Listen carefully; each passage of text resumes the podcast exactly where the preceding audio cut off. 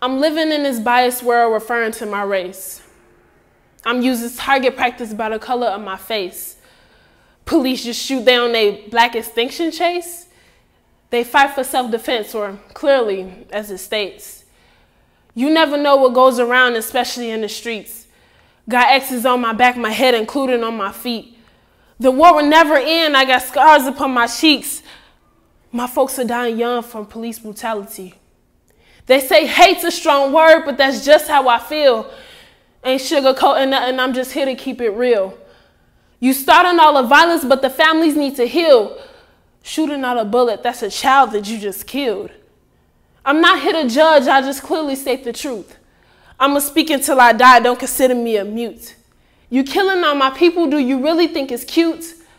We overturn their actions, just imagine if it's you. My soul is crying, kids are dying, where am I supposed to be? Bullets flying, folks are wild, and police sipping tea? You can keep all your sorries, to be honest, talk is cheap. We waited for the day when the mayor's on his knees. Yeah, so that was just a snippet because you that was a preview. You can't get the whole thing yet. Hey everyone, it's me, Mimi, and you're tuning into another episode of VA Voices. Today we have a special episode for you as we get to listen in on some of the performances by members of the performance group Kuumba Lynx. You get to hear some of the amazing artistry through poetry that they uh, perform for, for us, and we get to hear from some of the founding members of the group also. So if you think about the civil rights fight of the 50s and 60s, you can definitely see the parallel between the fight going on in the 2018 and the 2019 years. The battle is the same, but the weapons of war have changed. So now, if you think about performance artists, our, our weapon is our voice. So we get to use our voices to fight for change. And that is what this group Kuumba Lynx is doing.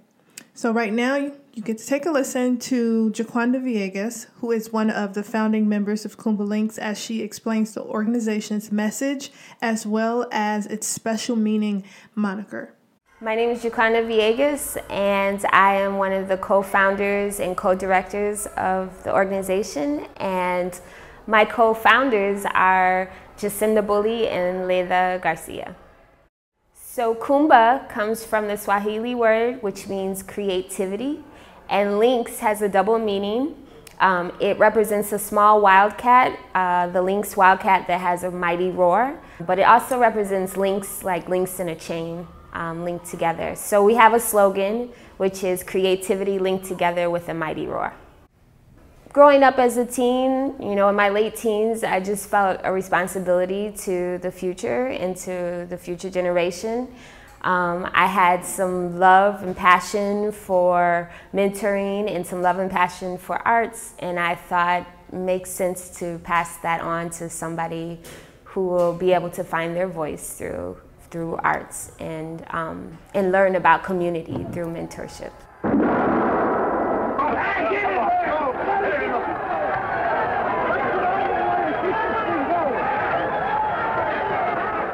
During these marches, King and other demonstrators were struck by bricks and bottles. Well, this is a terrible thing. I've been in many demonstrations all across the South, but I can say that I have never seen, even in Mississippi and Alabama, mobs as hostile and as hate-filled as I've seen here in Chicago. But the march will go on anyway? Oh, very definitely. You know, we're doing stuff with our forms. This isn't just getting here, learning to go home, but we're actually putting you out into the communities. We are involved in the protests that happen too uh, citywide because we want to do like a practice what we preach type thing. So we're not just telling you to be conscious of the world, but we're telling you to let's get active in being conscious and let's get active in what that means for you as a youth and as an artist, as a conscious artist, um, to not just hop on your keyboard, but to actually be involved in potential change in our city. You guys, now we're going to hear from four of the artists. We'll hear from Evan, who is a former Kuumba Lynx artist that came back to the organization while in college to mentor others, Uh, we'll hear from team leaders Darius and Imani. Imani, who has opened the podcast with her poem about police brutality, and we'll hear from fellow member Victor. These are the artistic voices of the past, present, and future revolution. Um, is kind of a safe space, so it provides an atmosphere for young black and brown kids who may not have an artistic outlet at school or may not have support from the adults in their life to express themselves in things that aren't math and things that aren't athletics to come here and do that. What I love about Kuumba Lynx is the fact that it offers platforms for uh, youth, period. So um, it's youth from different backgrounds, uh, ages, creeds, sexual orientation, religious backgrounds, it doesn't matter.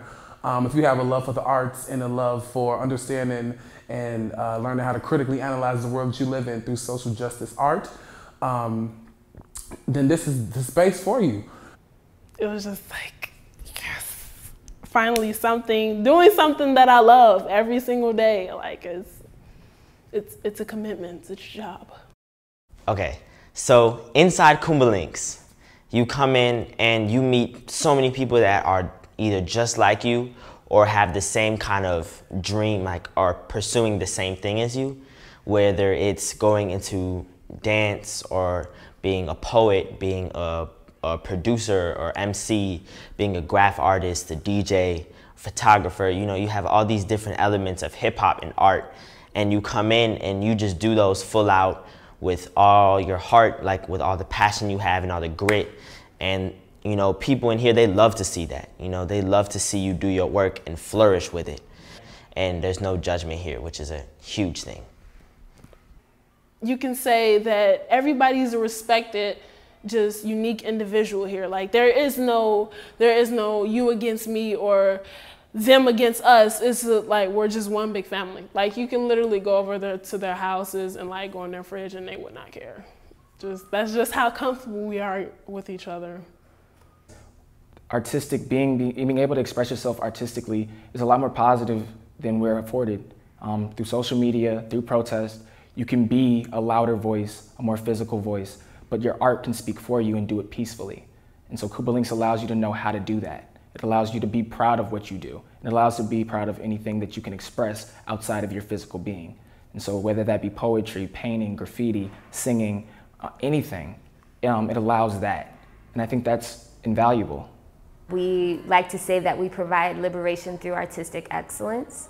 Um, and, and, and the goal behind that still remains that we need to be able to empower ourselves through the way that we see ourselves um, and recognize that our voice comes from our experiences and comes from um, the, the challenges that we face in the world and how do we resist and we resist through our spoken word, we resist through our dance, we resist through community building and critical thought and examination of the world around us. It's very diverse. I would say it's a, like the people that come here, I would say it's a majority people of color, definitely.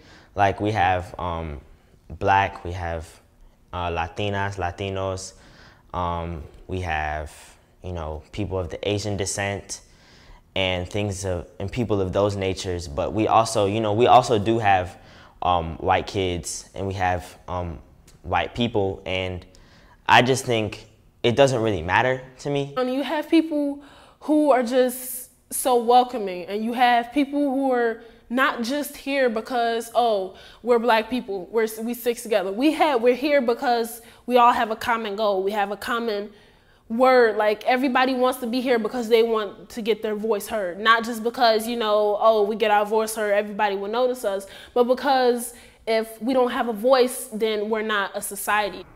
Kuumba Lynx is a safe space.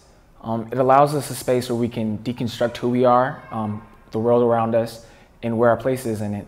Um, it allows us to protest artistically and um, constructively. And so yeah, it's um, it's a special place. It's um, a place where you know you can come, and no matter who you are outside of this, these walls and what you've done, um, who you've been and who you are too, um, you can be you here. Um, that's not something we're afforded a lot as young black individuals in this city. Um, we're often criminalized before we even open our mouths. We're not afforded opportunities to excel. And here, none of that matters. Um, of course, it matters in the sense that that is our source of expression, but it doesn't define our expression. It doesn't say that we can't do this because we're like this. It says that we're able to do this because of this, in spite of this. Kuumba Lynx accepted me for who I am, um, period. And they understood that I was gonna come in, I was gonna need some work, and I feel like that goes for every youth that enters these doors. That nobody's gonna come in perfect, no artist is gonna come in perfect, but they give you that nurturing and that love to support you in growth. Um, I feel like there, if there were more spaces in the world where youth could be who they want to be and be comfortable and, and, and, and know that they're secure in the fact that they can do that and still grow, um, I feel like the world would be a much better place if there was creative outlets for youth. Because um, they're taking the arts out of our schools, which I leave my youth no ways to be creative. We do different acting and I'm different singing and different music, interpretation and expression. And so that's what Kuumba Lynx is all about. It's all about just getting uh, getting a, a word out there to let people know that we're here trying to make a difference. Like, what are you doing? Like, come come along with like all family. You have there is it's not it doesn't matter if you're white, black, Latino, Muslim, Indian. Like you are accepted here. It's not about your skin color, your race, or what school you go to. It's just about if you are willing to put in the work as much as you say you are. Like if you're willing to get down and say, okay, I'm here. Okay, I'm here. Like if you're willing to put in that work, if you're willing to put in that effort, then come along. Like, and nobody is stopping you. Like there's nothing holding you back. It's just if you're just if you want to have a voice as much as you say you do, then yeah. Outside these walls, it's not like that all the time. Oftentimes, we see violence on an everyday basis.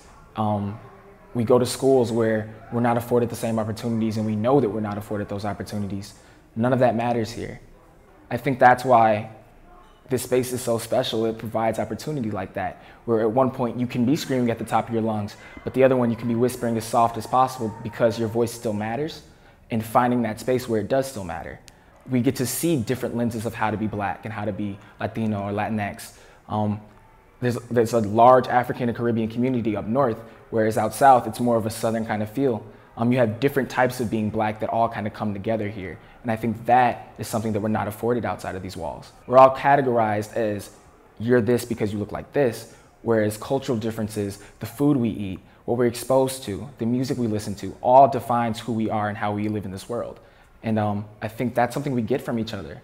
You don't have anybody in here who's had the exact same experience as you, but you know that certain things do dictate how you experience things but they also kind of shift your lens so that you can open up to other things. Guys, let's hear another poem or spoken word poem, this time from Victor, expressing himself in his relationship with his absentee father.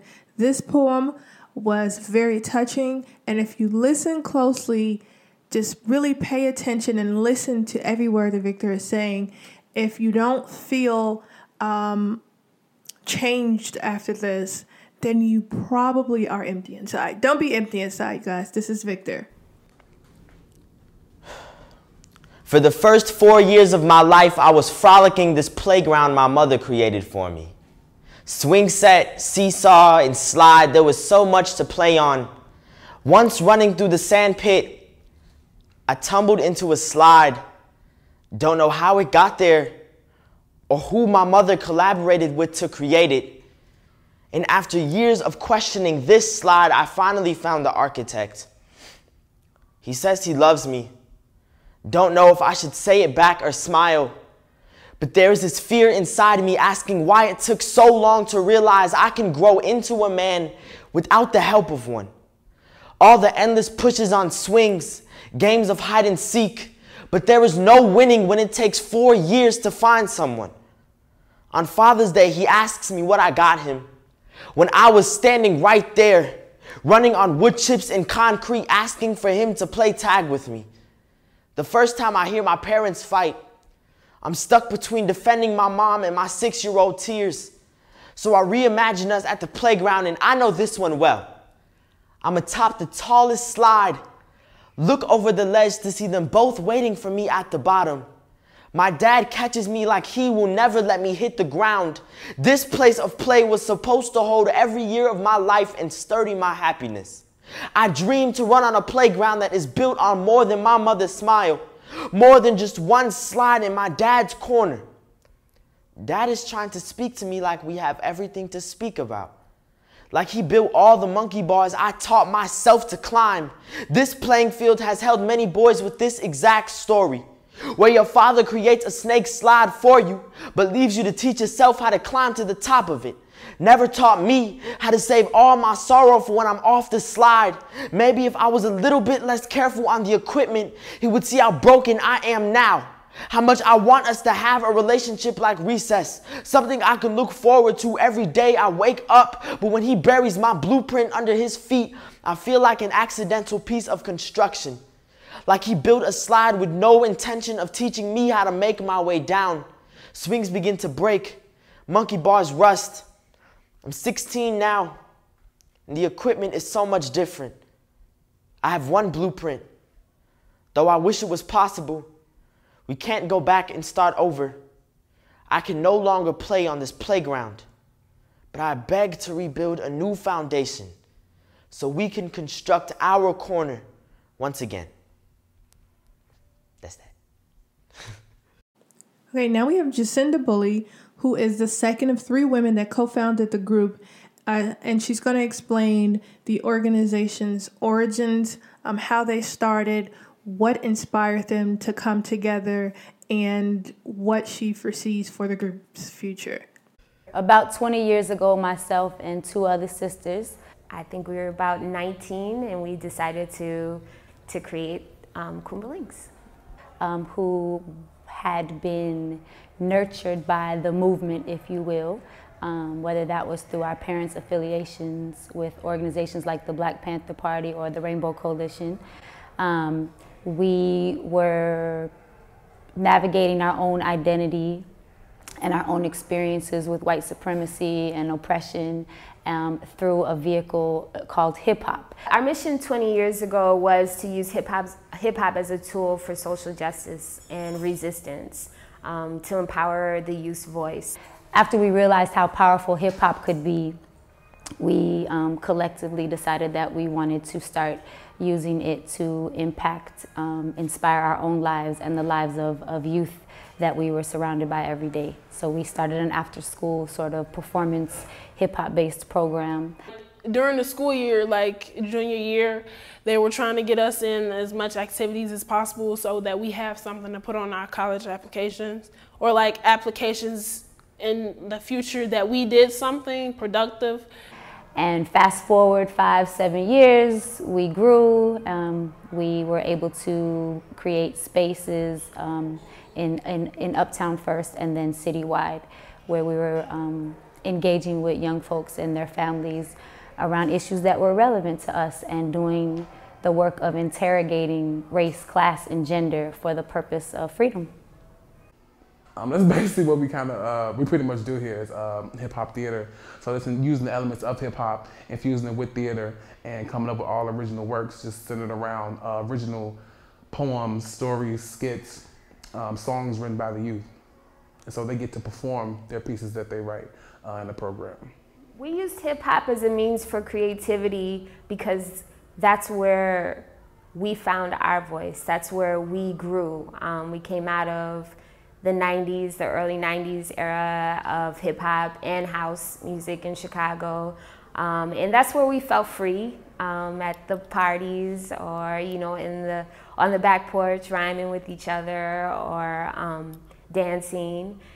It, it, was natural. It was what we did. In fact, back then we didn't really call it hip hop. It was just what we did. And, um, and then later recognize, you know, just the use of the word hip hop and how that really did mirror our our actions, our um, our work, and our mission. So, hip hop is is who we've always been. So that's why we went that way, that route.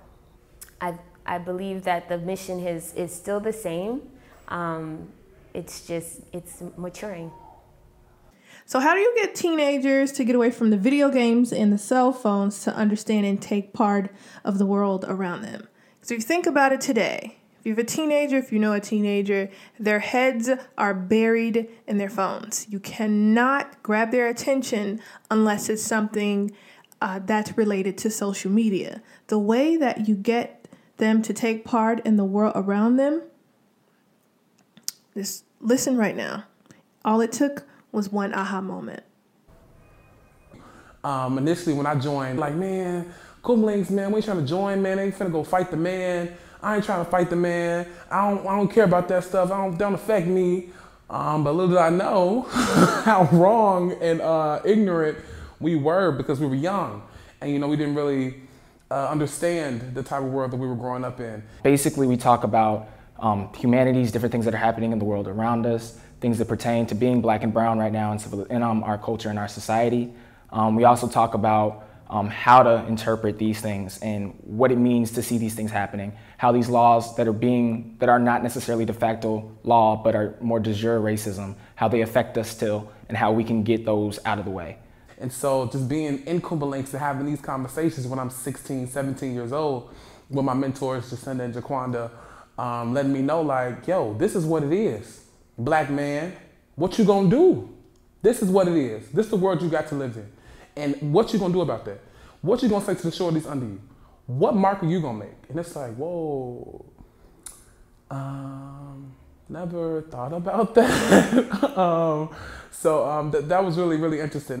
So my own experiences in Chicago are very skewed. Um, I definitely grew up in a very privileged family where I was afforded private education and I was afforded teachers that were very open to talk about things happening outside of the comfort zone of what's socially acceptable and what's not and what's morally right. Um, most of my um, teachers up until eighth grade were former activists. I went to a school in Hyde Park, um, Ancona Montessori School, where it was a very open discussion about what was right and what was wrong in terms of protesting and understanding everybody on an equal playing field. That's something that's not afforded to a lot of black and brown kids.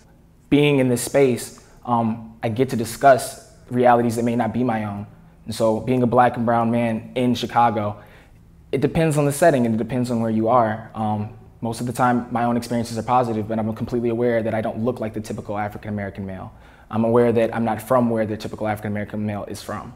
And that in itself, and when I go out with my friends or I see different people who may get that, who get negative responses based on how they look, makes me more aware.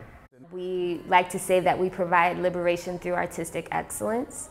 Um, and, and, and the goal behind that still remains that we need to be able to empower ourselves through the way that we see ourselves um, and recognize that our voice comes from our experiences and comes from um, the, the challenges that we face in the world and how do we resist?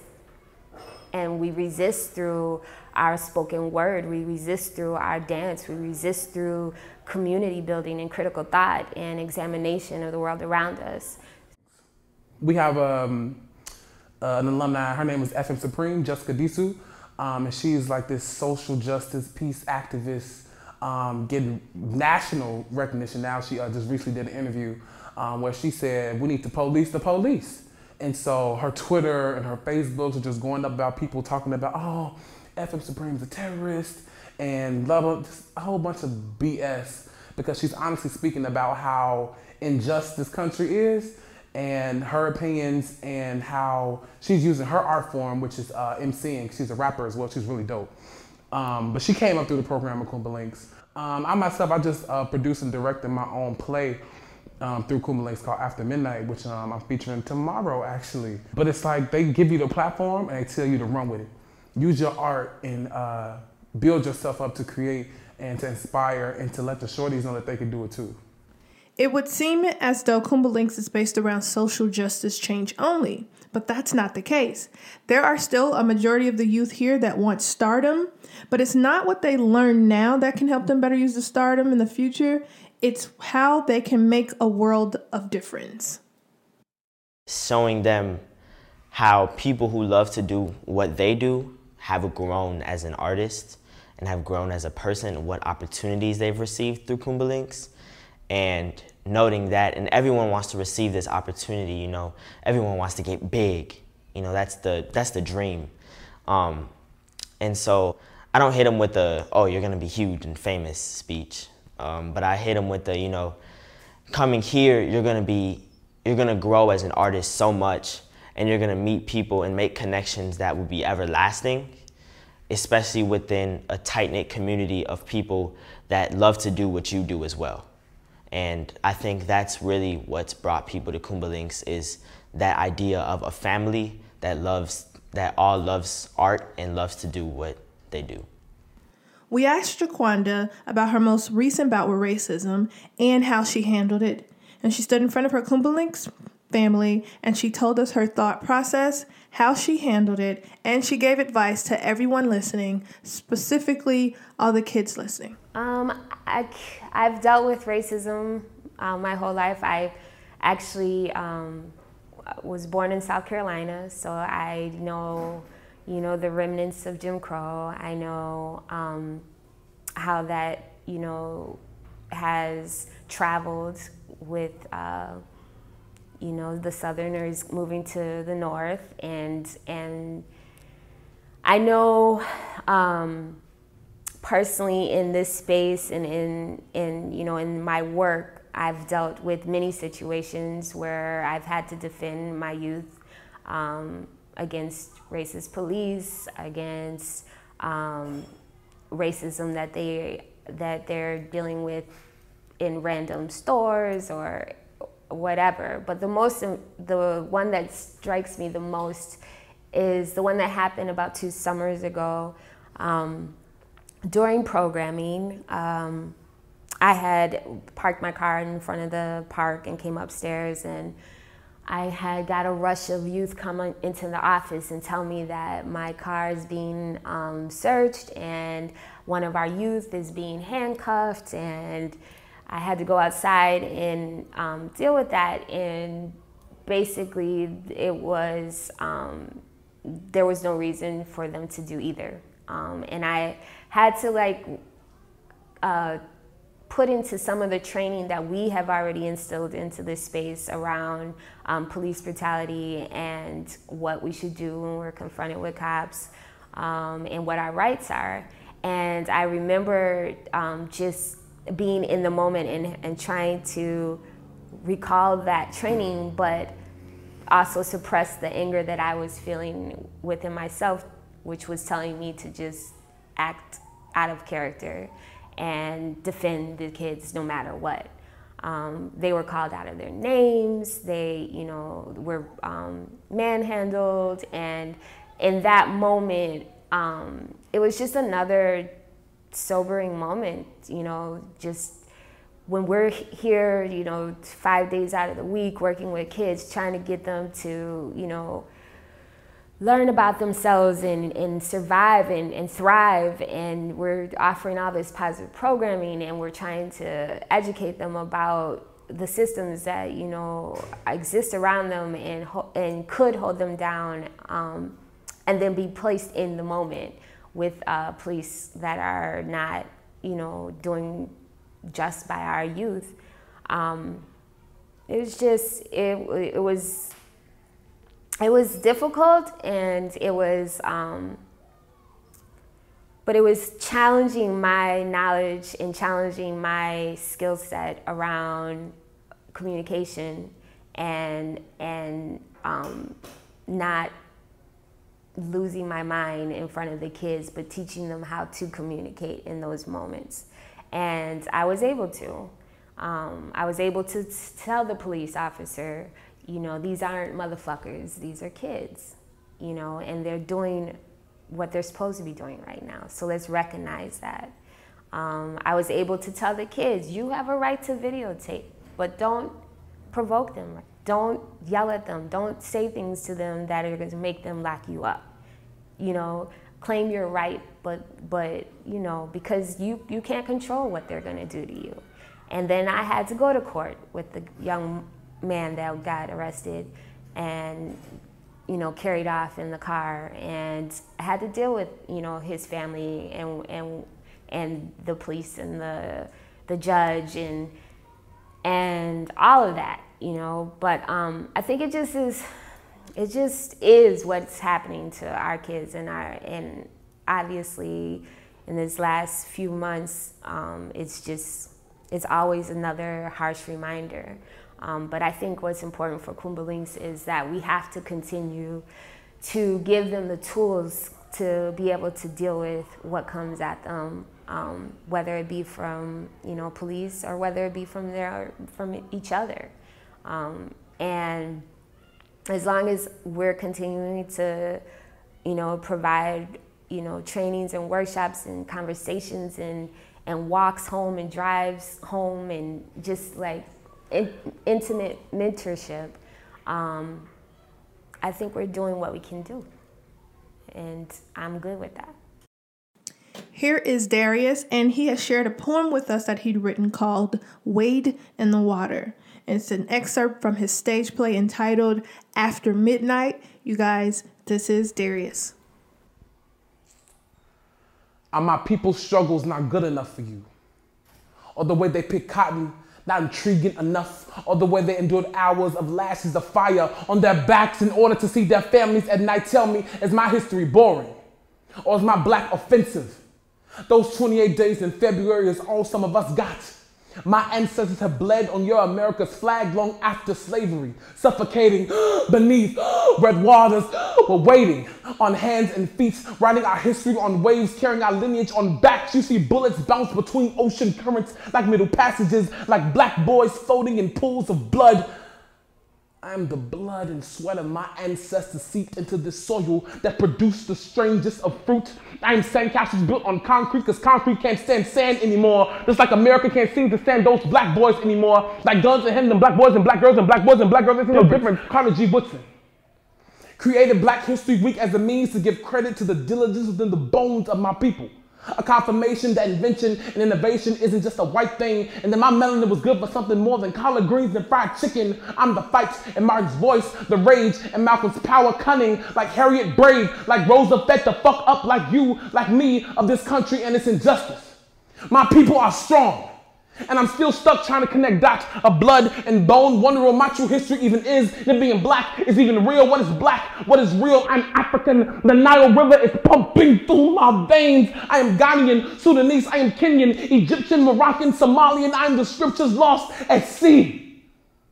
I am waiting amongst all these waters, searching, waiting, forever waiting, wondering if time could be stopped. Peace. I was curious to find out, with so many young voices needing to be heard today, um, and how artistry affects that, I was curious how Jacinda and Jaquanda felt about their young artist. I was not surprised by their answers at all.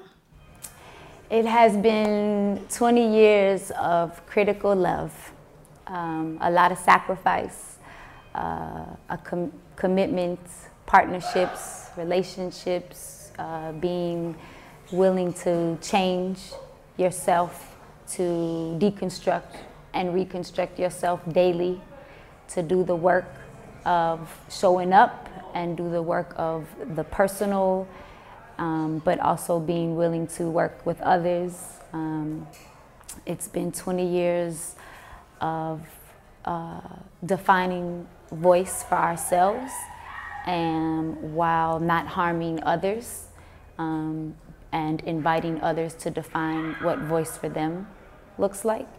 Um, yeah, it's been a lot of love, a lot of family, a lot of um, time and resources invested in, in your heart, in your heart work and in your soul work. They are the love of my life. Uh, we have youth from eight years old to 25 year olds, um, and they come from 27 different communities across Chicago. We have programming here, but we also have programming on the southwest side um, and the west side of Chicago. So it is a beautiful, diverse, um, intelligent family that you know is streamed together through um, through struggle, through experiences, um, through disenfranchisement, through gentrification. Um, um, but the, the youth that come here, no matter what, you know, they're going through or no matter what challenges they may face, always um, will reflect and talk about the family that they've found in this space and in our programming. For me, the youth are the love of my life. They are my babies, they are my teens, they are my young adults. Um, and so, yeah, they're wonderful. So, what you need to do is just come.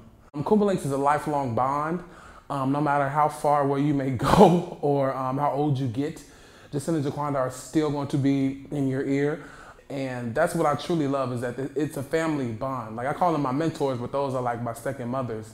They, they've always been there. They've showed me so many parts of the country. Um, we traveled to Atlanta, Los Angeles, Philadelphia. Um, they just recently took us to Morocco and Africa uh, in April. So it's like I never would have seen or experienced or met some of the amazing people that I have in the world if it wasn't for Kuumba Lynx. Um, but there also are kids who never have heard of an ACT or have never experienced um, a vacation or just getting out of the city and being away from their neighborhood for more than a day. So you have, I think that's what makes Kuumba Lynx so special. It attracts kids from all over the city, but it also provides a space where everybody's on equal leveling. Nobody's coming here and like, oh, look what I have. Oh, look at this thing that I bought. More so, it's what can I um, give it's more what is about what's about me that's special that I can't buy in a store. It's what's about us as black individuals and brown individuals that makes us special that society doesn't let us see and let us do. It's more so I think that all these kids do have diverse experiences and they definitely shape how they express themselves here, but they know they can express themselves here. And I think that's why it's so important to have this space. Um, 20 years from now, I see. 20 years is a long distance away, but um, it does move really quickly because I can't believe it's been 20 years already. But um, I see myself still um, committed to youth lives, um, into our community empowerment. I see myself um, still uh, trying to shape out spaces and um, avenues for our future to continue to grow prosperously. I see um, Kuumba Lynx um, existing and being sustainable um, beyond the next 20 and the next 20. Um, and I see that because I see um, the youth coming back and really stepping up and taking that 18, 19 year old position that I had um, when I was first turned on to, to being accountable. Um, and and they have vision, and the vision goes be, goes beyond what we could ever vision. So that gives me hope, and um, and I do see that that in 20 years from now, this could be. It's it just has so much potential. Meet the Press, America's press conference of the air, and winner of every major award in its field is a public affairs presentation of NBC News. Our guest today on Meet the Press is Dr. Martin Luther King, Jr., who led the Civil Rights March from Selma to Montgomery, Alabama. Uh, Dr. King, uh, former President Truman, was quoted by the AP as saying that the march from Selma, and the, this was his word, was silly and can't accomplish a darn thing except to attract attention. Well, first, I would say that the march was not silly at all. Uh, I would think that uh, the march did more to dramatize the indignities and the injustices that Negro people continue to face in the state of Alabama and many other sections of the South. I think it was the most powerful and dramatic civil rights protest that has ever taken place in the South. South and I think it well justified the cost that we put in it. But uh, after all, we know in a nonviolent movement that there are these uh, possibilities, and we go on with the faith that unmerited suffering is redemptive. It is very important that people realize that they can use their voices and their art as a tool. Yes, you can become rich and famous. We all want to be rich and famous. But you can also use your art to change the world. Listen, no one is going to remember who won the Academy Award 10 years ago. I can't remember who won the Academy Award. I can't remember who won the Academy Award last year. But everyone remembers Maya Angelou, James Baldwin, and Langston Hughes. We remember their names because of their important attributes to society, what they gave us. We remember them because their voices were so strong. And you want everyone to remember you. So you have to always use your voice, your artistry, as a tool to change the world. Make sure you all go and support Kuumba Lynx. You can find them on Facebook and Instagram. That's Kuumba Lynx, K U U M B A L Y N X. Again, find them on Facebook and Instagram. They are also on YouTube. You can just go to YouTube, type in the search bar, and you get to see so many fantastic uh, videos of the artists performing. Um, they are extremely talented. I've watched a few of the videos. I've actually had the pleasure of seeing them perform uh, live in person during an after school event here in Chicago. So make sure you support Kuumba Lynx. Make sure you are subscribed to VA Voices. We are on Apple Podcasts, SoundCloud, Spreaker, and Stitcher. Uh, VA Voices again. Subscribe. Make sure you're tuning in to all the new episodes. And if you would like more information about Kuumba Lynx or you have other suggestions for artists that you'd like to see featured here on VA Voices, uh, make sure you send me an email. That's mimi at variousartists.tv, M E M E at V A R I O U S A R T I S T S TV. I almost couldn't spell right there. you guys, thanks for tuning in to another episode of VA Voices, and you can catch us next time. Thanks, you guys.